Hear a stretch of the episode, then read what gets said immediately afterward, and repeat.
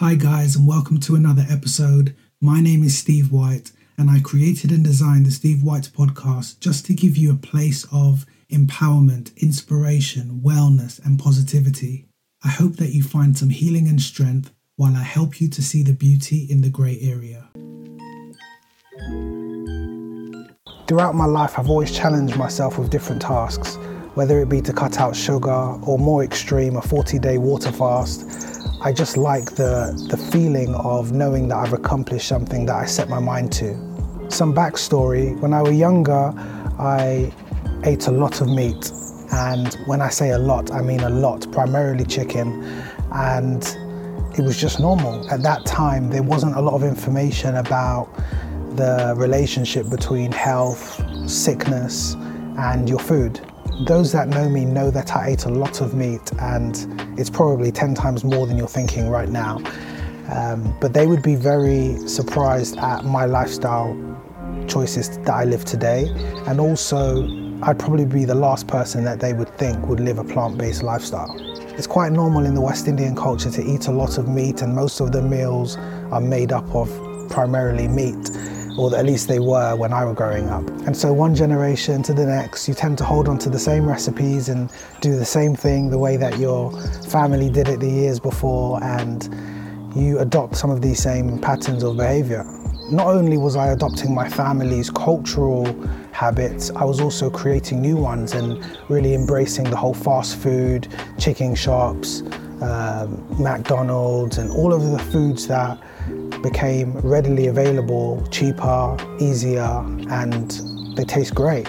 But in 2008, my life took a turn when I started to have seizures, and these seizures were very uncontrollable, unpredictable.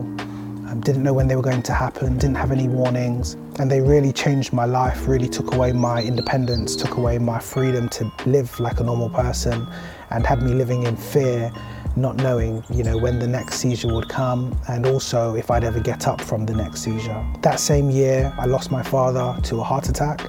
And I would say this was a defining moment for me that I need to do something about my health. And this is where I would say the challenges began and really focus on things that would have me live a more healthy lifestyle back to my seizures, I had tried a lot of medications. I had gone through so many tests, had so many mixed diagnoses, and I kind of got fed up and I was like, well, what can I do for myself? You know, it may not fix the issue, but what can I do to perhaps improve my body functions and improve my brain stimulation? And so it was a no brainer that actually I have control over my diet. And so let me do something with that.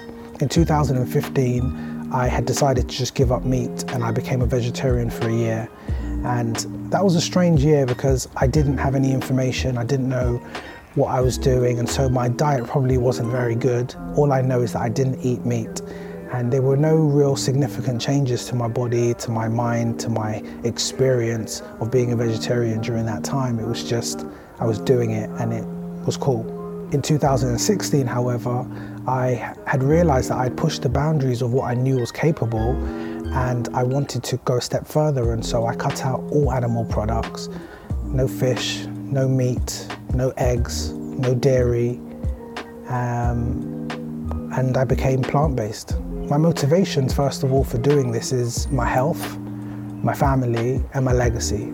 Starting with my health, I had to really look at myself and say, if my health is not a priority to me, how can anything else be a priority? Secondly, for me, it's family, um, knowing that my children can have a father that's well and able bodied and present and not limited by sicknesses and just feeling lethargic all the time. And really, that's just not fair based on my own choices in life for them to miss out on me being present there all the time and well. And lastly, my third motivation of legacy is really me being self aware enough to know that a lot of my early eating choices were based on my cultural upbringing, but also the society that I live and what's deemed normal and what's deemed abnormal, what's deemed expensive and affordable.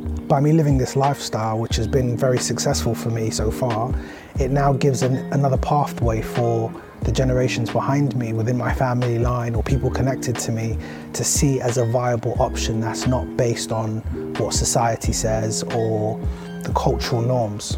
It's quite funny when I look back now after five years at the things that some people had said to me in the beginning that you're going to waste away or you know where will you get your protein from and what will you eat? And I understand it. A lack of knowledge and understanding about something like this can cause a lot of questions and statements that are misinformed. But I didn't just jump straight into it. I had done my research and I knew that there was a lot of information that others didn't have, that I did have, and I think that's been the staple of my journey so far and why I've been able to maintain it. And that's what I'd like to share with you today. We've all heard the famous saying, we are what we eat. And, you know, it's so true. But when you think about it, it's more than just a statement, it's actually um, really powerful. But I don't think it's something that we take seriously enough. And sometimes we don't really respect our bodies. As long as it doesn't look like it's affecting us on the outside, we don't care about what's happening on the inside. And a lot of people get away with looking like they are in great shape, but internally they're in a bad space. And for some, um, they are not in shape on the outside, and that you can see a reflection of their lifestyle choices and their habits that affect their outward image. And then it really mirrors what's happening on the inside.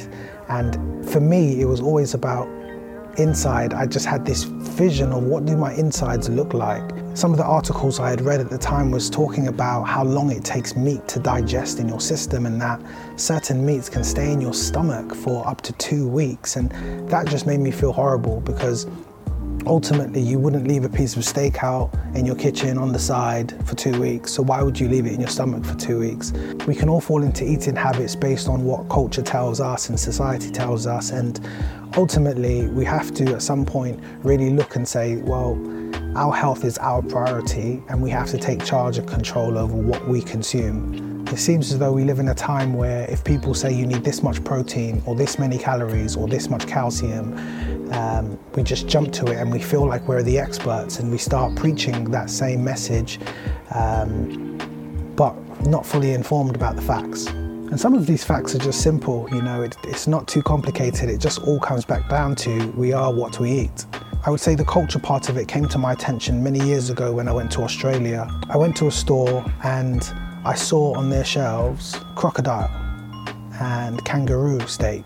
And that blew my mind because I know that where I come from in England, beef, pork, chicken, lamb are the main meats that you will see, and that's what's normal to a British person. However, just on the other side of the world, their normal is something different. And so I saw instantly how we are culturally programmed to deem one type of food as normal and another not. And so I just wanted to explore the range of foods that were available to me and really deepen my knowledge on foods. This one's really funny because when you do tell someone you're going vegan or plant based, they say, What are you going to eat? And actually, when you really break it down, there are less meat foods than there are non meat foods.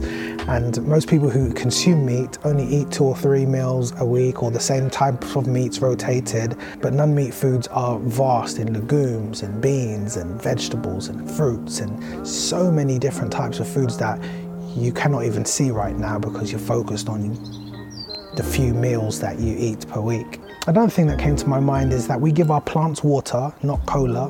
We give our pets the correct pet food for optimal health. We put the correct fuel in our cars. So, why do we not prioritize what we put into our bodies? That's the part that's concerning for me, and partly why I had to make this change.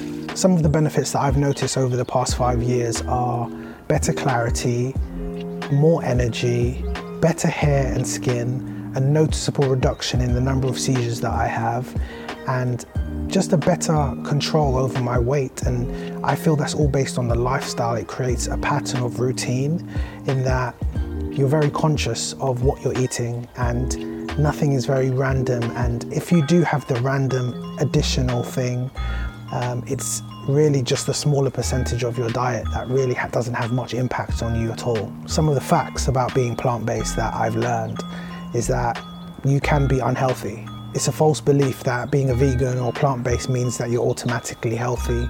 Uh, my journey has not been healthy the whole time I've been plant based. There's times where all I'm eating is pasta or potatoes or chips and things that say vegan on them, like Oreos, but that doesn't make you a healthy person. And so, understanding that the title vegan or plant based doesn't automatically make you healthy, you have to be conscious with the foods that you're eating.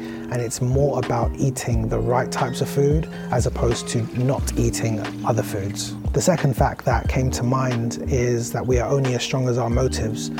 Uh, my motives are very, very clear that I've stated to you, and so they're strong enough to maintain me, and they were strong enough to not give me any temptations to want to have meat or any other products that are not deemed plant based. And so your motivation needs to be strong enough to keep you in this lifestyle. And I would say if you're doing it as, you know, a 30 day type challenge, it'll be quite difficult unless your motive is very strong. Some people do it because they want to lose weight, some people do it because of the environment, and some people do it for their love for animals. And whatever it is that you're doing it for, it needs to be a strong motive, strong enough to keep you when you're out in the world and you realize that actually, hey, these restaurants don't really cater to my needs, or you're in a social environment and there's no meal that's been prepared for you. The motivation is what makes you think ahead and plan ahead and be prepared for a world that doesn't support your dietary requirements. The third fact that happens, it just it's, it's amazing that happens really, is that it highlights that what we focus on expands. When I was in a world of just eating meat and living a certain type of lifestyle, I didn't see a lot of the things that I now see. I didn't see a lot of the foods that I now see. I didn't know the facts and I didn't know how beneficial herbs were because they weren't needed. I've been opened up to a vast platter of a world of foods that I never would have seen unless I took this journey. And so, as my focus changed, my vision changed and my perspective of food changed, uh, but not just the food side to it. While I didn't start this journey because of animal ethics or the environment, I've actually been more invested in learning about the environment and nature, but also animal welfare. And now these have become additional motivations for me in that I can now see that the unethical nature of the food industry doesn't align with my values or the lifestyle that I want to live. And so my motivations for maintaining this lifestyle only get stronger. But that all comes down to what I'm focusing on. If you're thinking of going plant based, I 100% recommend it. Um, the benefits that I've experienced are amazing. I don't want to continue the chain in my family of illness and diabetes and high blood pressure. And if I can limit the potential of those things, then why not? And so, if you're thinking today of doing this plant based journey, I would say the first thing that you should do is check your motives, check your reason, what's your why? Why are you trying to do this? And really say, is this why so meaningful that you will commit to this journey? The second thing I would say is do your research, um, learn more, discover more, don't go into it blind where you you know you don't know much about the types of food that's available to you. Learn the benefits of herbs. Learn what happens when you combine certain foods together and really treat it as a project. Your your health is a new project and one that you can really embark on knowing that you're doing the homework, you're doing the research, you're putting together the facts and you are the test and you'll see over time that you'll start to have your own benefits. They may be different to mine, but as you start to see those benefits and you start to see how your life changes, your body, your mind, your whole experience of being a human, um, you will be motivated more to continue. And so do your research and implement that research into your choices day to day. My final point is plan your meals. This is something that I have to keep reminding myself, and I don't do it all the time, but thinking ahead helps. If you plan your groceries, you have less temptations to eat unhealthily, to just pick up a quick snack. Um, you can actually take the time out to say, How long is this meal going to take?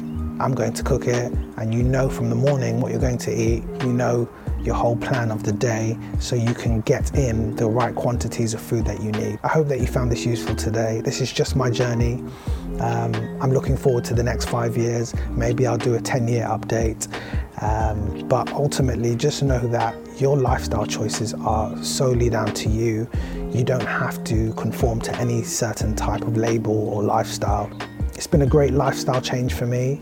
And I'm sure that if you search the web, you'll see so many examples, so many people who have benefited from living a plant-based lifestyle. And you've just got to see where do you fit into that puzzle or do you fit into it at all and really take it from there from the first step. Thank you for listening today. If you like what you hear, feel free to subscribe. And until next time, stay blessed and I wish you better days.